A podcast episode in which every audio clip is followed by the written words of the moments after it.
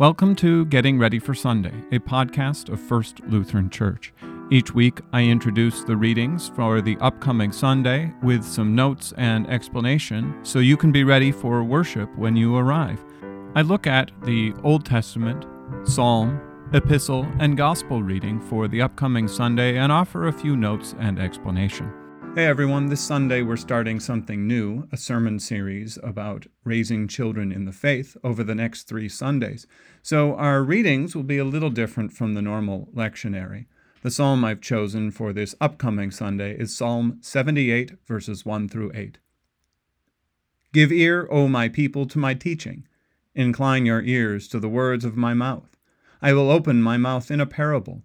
I will utter dark sayings from of old things that we have heard and known that our fathers have told us. We will not hide them from their children, but tell to the coming generation the glorious deeds of the Lord and his might, and the wonders that he has done. He established a testimony in Jacob, and appointed a law in Israel, which he commands our fathers to teach to their children, that the next generation might know them, the children yet unborn, and arise and tell them to their children so that they should set their hope in God, and not forget the works of God, but keep his commandments, and that they should not be like their fathers, a stubborn and rebellious generation, a generation whose heart was not steadfast, whose spirit was not faithful to God. Here ends the reading.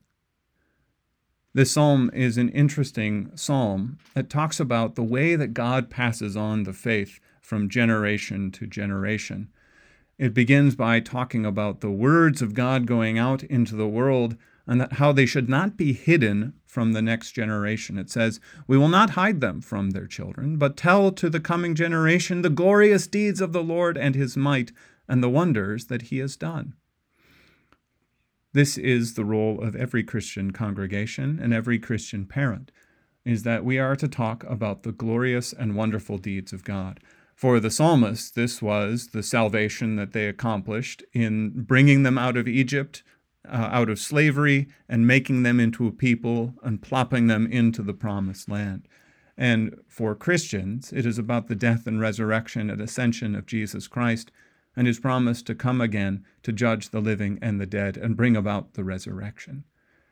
The funny thing about this is that the message of the gospel does not go on on its own.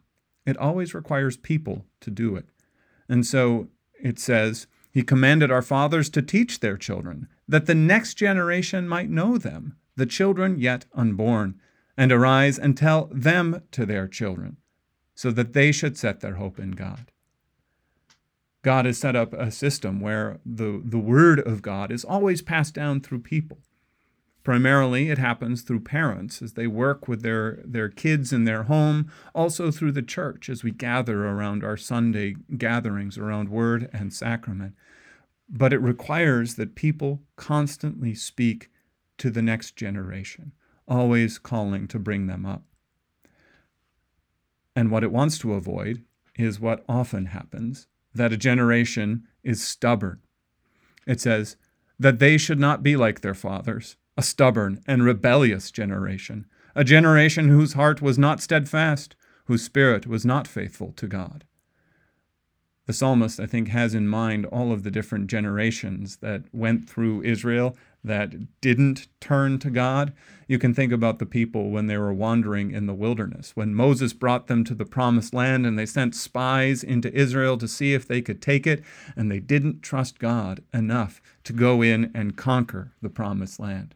You can think about them while they're wandering in the desert, and God is providing them with manna, and they are constantly complaining, and He has to constantly remind them how much they need Him. You can think about the book of Judges, how every 40 or 60 years or so, a new judge has to arise because the people were, were uh, unfaithful and went after false gods. And over and over and over again, this pattern happens. And I think we're surprised to see when this pattern happens in our day today, that as the Word of God is going out perhaps in a more lackluster way, we're surprised when the new generation doesn't, doesn't follow. It seems like that has been the way that our churches have done that all the way up until recently. And we need to be considerate that we need to teach the next generation. We need to be intentional about it. That's the end of our reading today. We'll see you on Sunday. Bye.